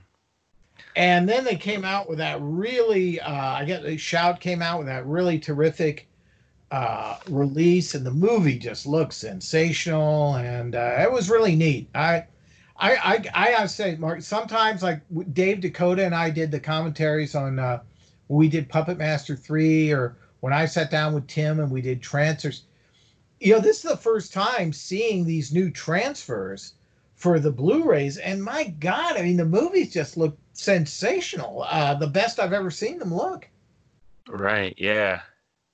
Yeah. Well, is you know like uh class of 1999, uh, the Vestron Blu-rays just came out uh, not that long ago, and man, though it's just That's Looks- it. The Vestron special editions. That's right. And um, oh yeah, no, it was. Uh, it looked absolutely terrific. And of course, well, look who our DP was. It was Mark Irwin. I mean, good lord, you know he's that's Cronenberg's guy. yeah, man. Oh, yeah, they look they look so good, man. And uh, you know, and that's that's one thing that I like about uh, um, the higher quality HD type stuff is like it's it's giving these older films a new life. Oh yeah, you know because like we- you know we've we've seen most of these older films on like vhs tapes you know like the, the quality isn't obviously isn't the greatest.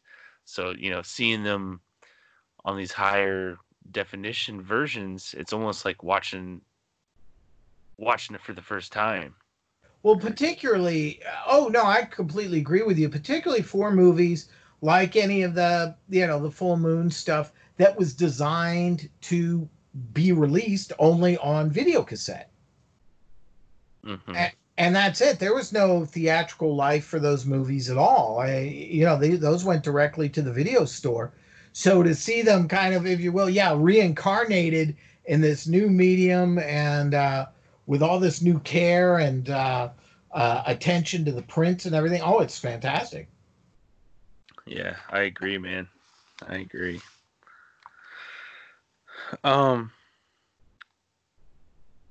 what one thing that kind of kind of stuck out to me, like go, going back again, is that you were a script consultant for a movie called Night Screams. Oh, good lord! So, like, what what was like a like I'm I don't know I'm not like a uh what's the word like a like a, a veteran in in the film industry so like i don't know like what is a script consultant In this case, it was the original screenwriter who got fired. and then you took over or No, no, I was the one who got fired. oh oh okay But Awesome. uh, I had done enough work on it, and uh, the producer was a young kid. He really he had never made a movie before, but we kind of guided him along with stuff and answered a lot of questions. And then I did a first draft of the script, and he didn't like it and wanted to write his own. So, but they kept my name on the thing uh, as script consultant, really just because I answered all of his questions as best I could, and then I banged out a first draft, and there you go. oh okay i i sorry if i if i brought up like a Oh, it's not like, a- that painful a memory. It's fine. No, the coolest thing about that is on that film, my name as script consultant is on the same title card as directorial consultant or editorial consultant Herbert L. Strock, who directed I Was a Teenage Frankenstein. And I knew Herb Strock, so that's cool. I love that. oh awesome man Yeah, so so at least at least you got something good all out of good. that Yes. Awesome. Well, uh, I guess I'll I'll dig into uh, some of these other questions that I had that uh, doesn't necessarily pertain to like some of the the films you worked on, but uh, what is, or if you have a favorite, what's what's your uh, favorite horror film? Oh God. Yeah, I, I that's nearly I it's not nearly an impossible question. I think it is an impossible question because there are so many uh, you know, what had the most impact at different times in your life? What do you retain from certain things? I mean, I grew up in the 60s, so uh the Universal horror movies were on television uh, Hammer Films and uh, the AIP uh, later Edgar Allan Poe movies were playing in the movie theaters, along with things like Food of the Gods and Frogs and Doctor Phibes and all that stuff. So I was seeing all those things at kitty matinees, and uh, it just so there's just and you know wallowing in famous monsters of filmland and Marvel Comics and Creepy Magazine and Conan the Barbarian and you name it. So all these things had just so much impact. So I mean, literally, it's like, what was you know what scared you to death? What scared me to death uh, was the haunting. What scared me to death was the uh, uh, fright sequence from the Tingler. What uh, scared me to death was the first uh, you know Wolfman attack in the Wolfman when I saw it on television, and uh, or uh, the blind woman in the cellar in House on Haunted Hill, or you know on and on and on and on and uh you know theatrically the big impact i mean i loved oh my god uh frankenstein must be destroyed really sent me over the moon i just thought that was tremendously good and i just loved it i saw that when i was 13 in the theater and uh i i just adored it but i'll tell you i was 16 or 17 when the texas chainsaw massacre came out and I went with a friend and we saw it at a drive-in. And I was fascinated with it. I think it's a wonderful movie. But I was so fascinated because it was regional filmmaking and it was a kind of a whole new thing for indie filmmakers. Everything was kind of exploding. You know, of course, Night of the Living Dead had already happened. So there was a lot, you know, horror was changing. And Mhm. so uh, to see there and look at this thing, and you know that movie just has great impact but it's you know this is the thing that always drives me crazy when people think about that film is how gory it is that movie is not gory No, it isn't. No it just it just is like a gut punch and um i've just always i've just always been fascinated with that film uh, even with all of its technical inconsistencies and things uh, which I think adds to the feeling of realism and and everything. And of course, Jeff directed uh, the third one. But uh, yeah, I really uh, that film just had a tremendous uh, impact on me. Uh, really, um, really just uh, you know, it, it just kind of took my head off. And but then you know, so did I remember seeing Nightmare on Elm Street for the first time. I saw it in the theater, of course, and Jeff and Darin and I were still sharing a house. We had uh, we were trying to get Offspring made, and I remember I called them and I said, "My God, guys, we got you got to come see this thing because it hadn't broken yet. It wasn't a big hit yet, and it's mm-hmm. like this this is gonna just be you know gigantic. And of course, yeah, that didn't take you know the greatest uh, you know foreseer to predict uh, that future. But uh, yeah, so I don't know. It's it's as I said, it's it's difficult because uh, you know you've got six decades of horror with me, and uh, so I could narrow it down. Let's I'll be fair and say I probably have a top seventy-five. Mm-hmm.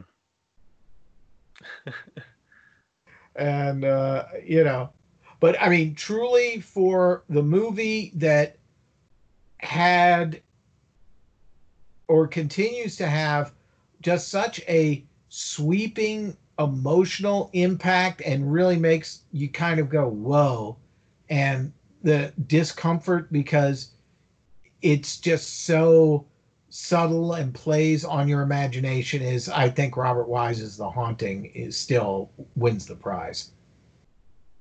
Oh wow. Yeah, you know, and like, you know, I I ask this question a lot just because like it really is hard to just pick like man, I you know, it, it's almost not fair to to pick just one because there's there's just so many great well, movies. If you love it. Oh yeah. Because you, know, you love different, you know, you love different stuff for different reasons. Right, right. You know, and and, and there's so many like different like subgenres of horror. Absolutely. And uh and that that's kind of what my next question was going to be is like do you have like a favorite type of like subgenre of horror? Is there one that just kind of well, I, I, maybe it's because of being old fashioned, but I, I I've always really loved uh, the Gothics, and in any form.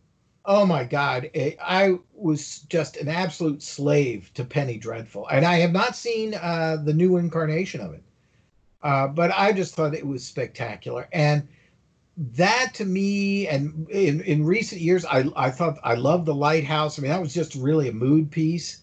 But and I thought the Witch was terrific, and that that's it. I mean, I'm I'm a sucker for period adventure and and period horror. Right on. It's it's it's definitely an interesting type of type of genre ish, if you will. Like it's I definitely love like the eeriness to uh um and just how dark like the witch was. And, oh, uh, and you know what I thought was really cool in The Witch was they made no concession at all to if people didn't completely understand things because of the the accents and even some of the vocabulary. It was just that adherence to a reality.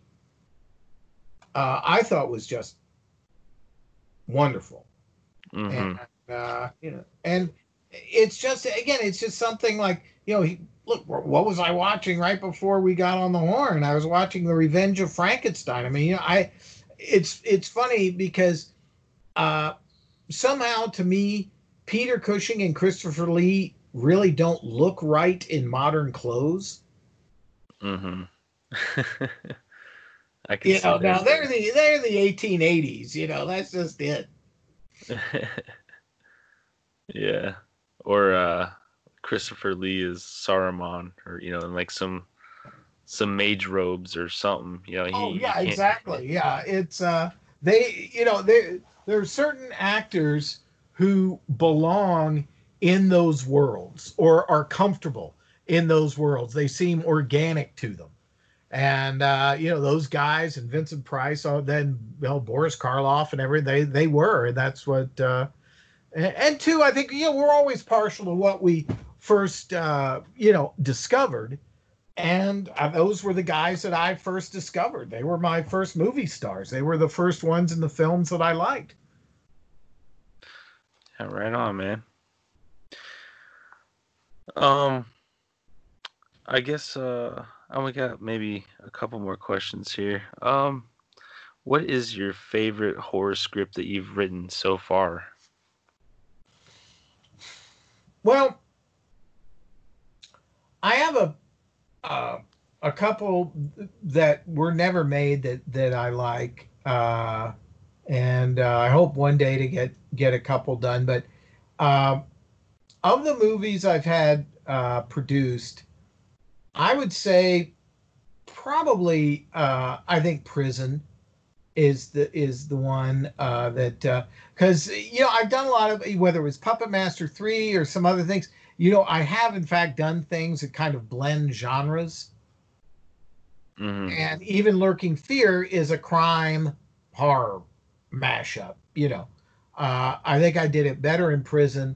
Uh, of course, Puppet Master three is a war movie horror mashup. You know, and so I kind of, I I like I like doing that, but. Uh, I just think uh, uh, Prison, just as, as a movie, top to bottom, uh, I just think it turned out well, and uh, I think it looks spectacular, and uh, so I think that that's really is the is the is you know the favorite with Whisper to a Scream really running neck and neck because uh, thankfully the way that worked out, uh, I got to write dialogue for Vincent Price.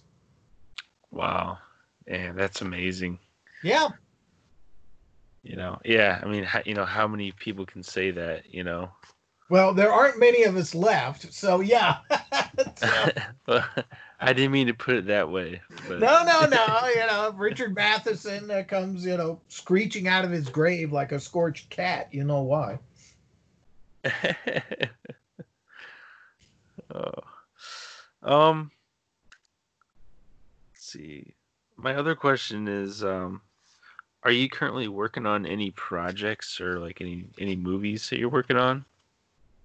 Well, you know, I've I've been focusing so much on the novels. I had the um, the sequel to Twenty Thousand Leagues Under the Sea, Nemo Rising, come out, and then that's been optioned uh, for television by MPCA, and we'll see if that goes. And then that spun off into a game from WizKids and Mega that came out last year, and that did very very well. And yeah, I. Uh, uh, am working on a project with uh, Alvaro Rodriguez. Uh, you know, wrote Machete, Mhm.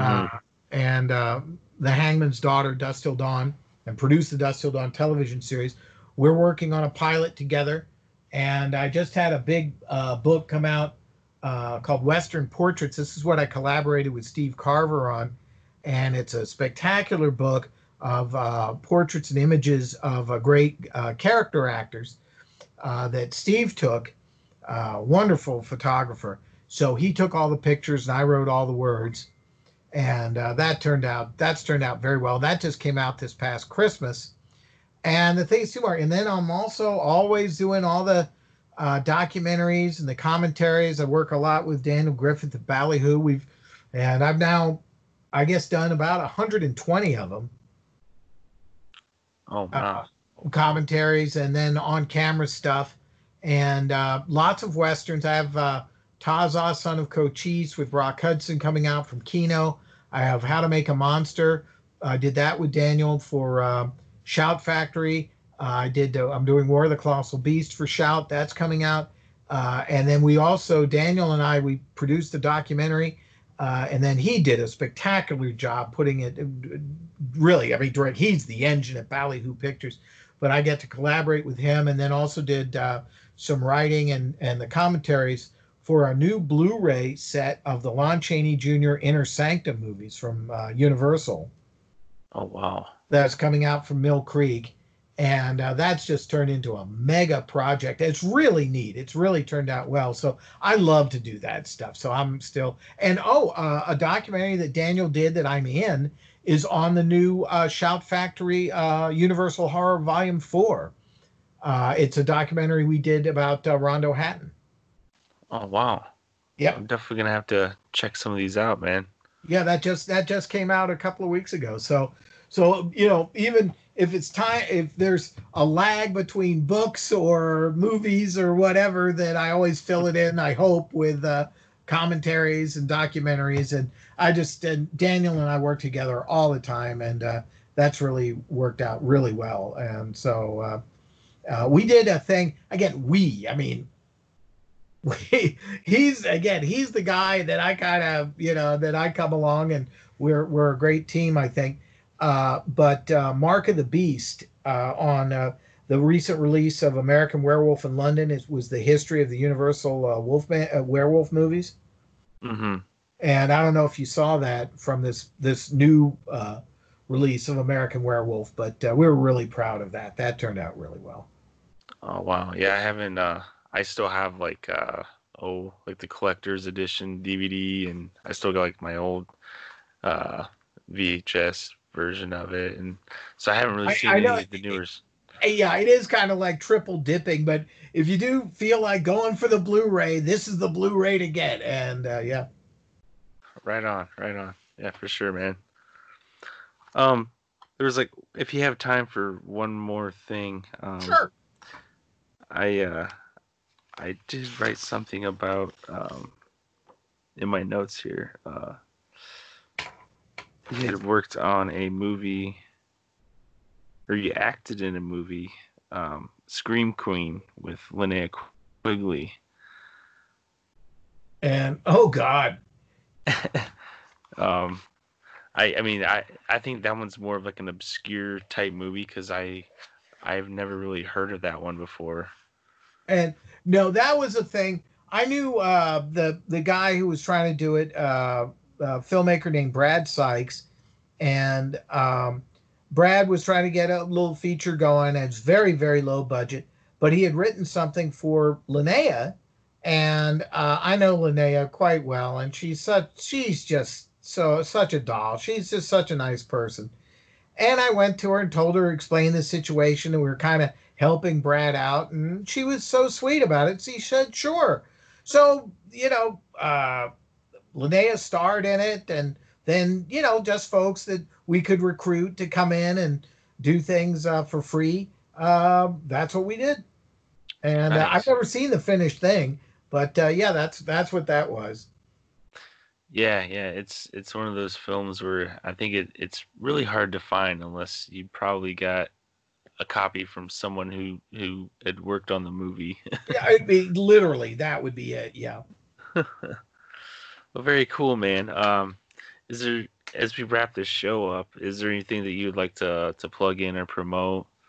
Um, Well, you know, again, we're just kind of uh, the the new, uh, as I said, my the Western portraits, unsung heroes, uh, and villains of the silver screen. I'm very proud of this book. It just uh, turned out so beautifully, uh, and it's a big coffee table book. And if anybody has any interest in westerns, or their grandfather does, or their dad does, and they're looking for, or their mom does for Mother's Day, and they're looking for something. Uh, please grab that and then also look for uh, all these new uh, dvd projects we have coming out and uh, like like the inner sanctums and please keep your fingers and toes crossed that uh, uh, my that we do something with either nemo rising or what i'm doing with al rodriguez so hopefully we'll hopefully we'll we'll be able to re- reconvene here in about a year and uh, i'll be a tv mogul awesome, man. Well, hey, thank you so much. I I really appreciate you coming on here and, and talking about some of these films. and, And, oh uh, no marcus thank you for asking me Yeah, no problem, man. You know, like like I mentioned before, like Class of '99 is uh, it's it's not like a, a a sleeper hit, but like it it's one of those movies that you know it's not like Alien or Predator. or, No. you, you know, like it's not like those movies that stick out, but it it's it's still one of my favorite movies, man. Like it, it really is just well made all around the spectrum. Oh well, thank you very much. Well, I, I wish I could take more credit for that, uh, but uh, it uh, no, I'm very proud to have been a part of that one, and uh, I, I really love that movie. And I, have been I've just been very lucky uh, that my experiences with movies. I hope to have more experiences with movies. Have been uh, you know I've been so good. Right. Yeah, man. You definitely worked on a lot of awesome stuff. and oh, thank you.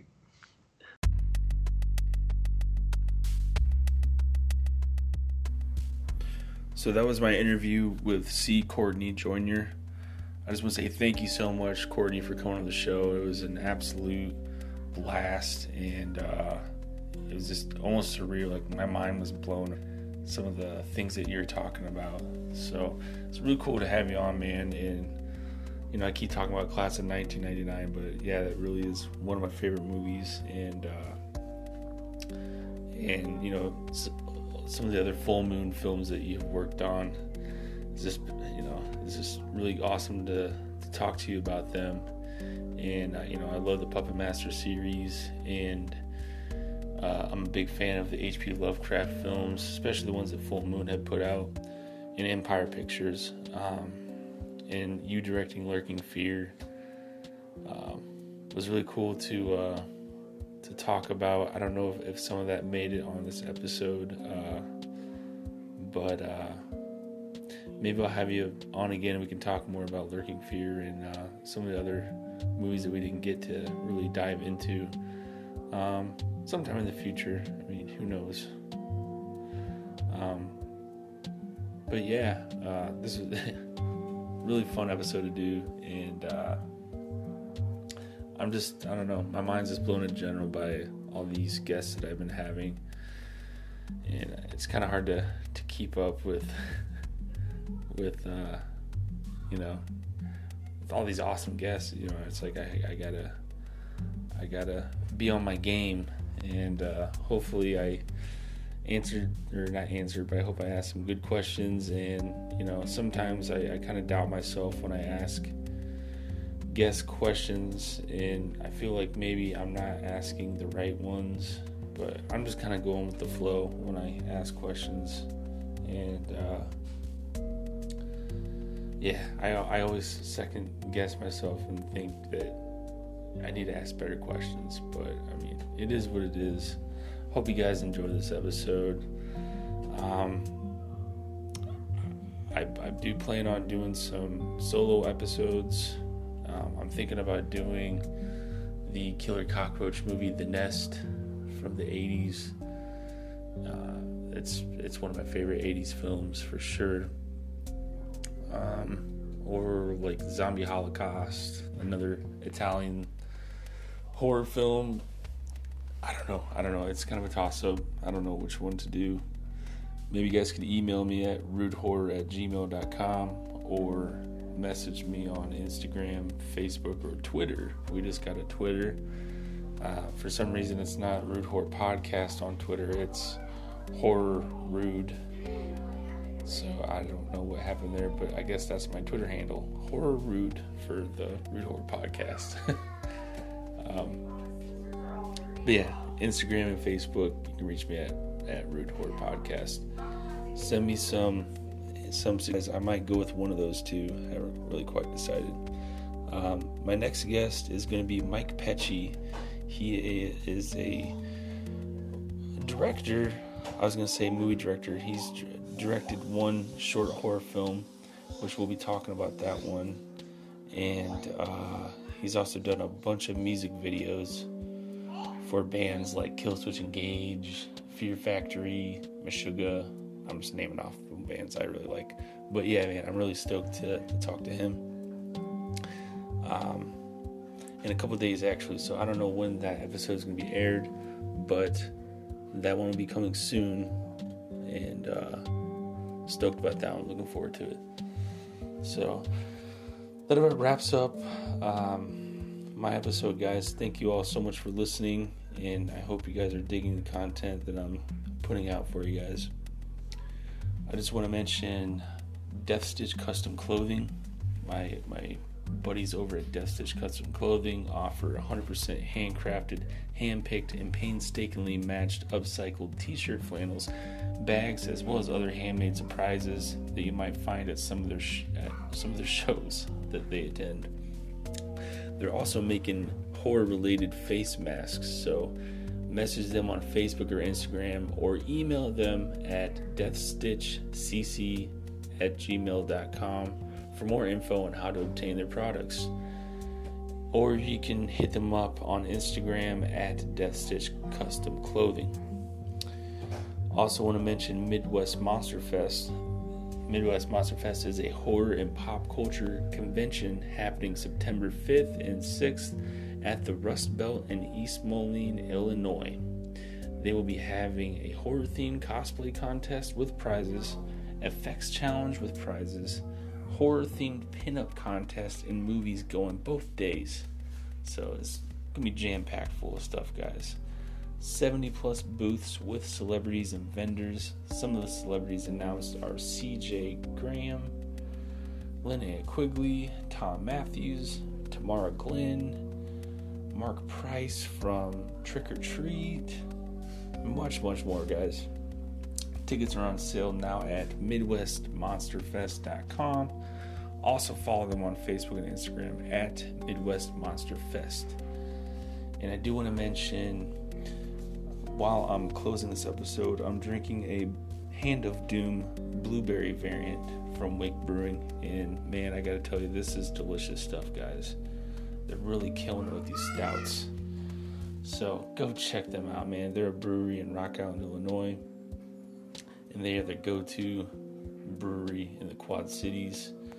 If if you dig metal and horror, you're definitely gonna you're definitely gonna love Wake Brewing. They're right up your alley, guys. So um, check them out at wakebrewing.com or go to or go to uh, Facebook or Instagram, Twitter at Wake Brewing. Check out their beer selection and take advantage of their cans to go carry out on Saturdays from noon to 3 p.m.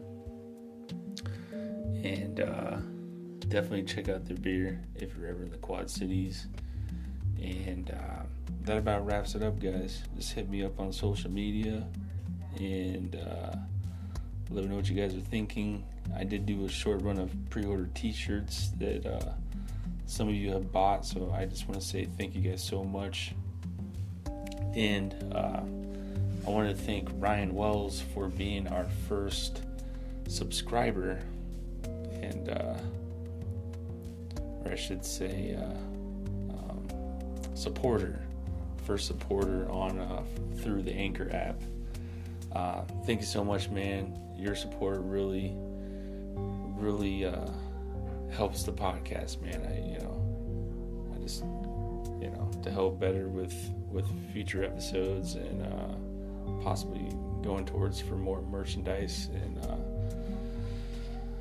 and whatnot. So yeah, thank you and uh, thank you everybody else who shares and, and likes the page and you know to spread the word about the Rude Horror podcast and let me know what uh, what you think I should do next.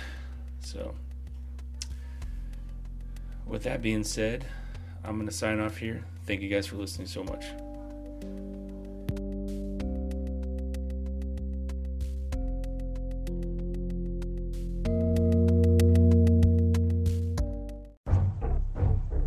Listening to the Rude Horror Podcast. If you like this content and would like to hear future episodes, please follow or subscribe if you dare.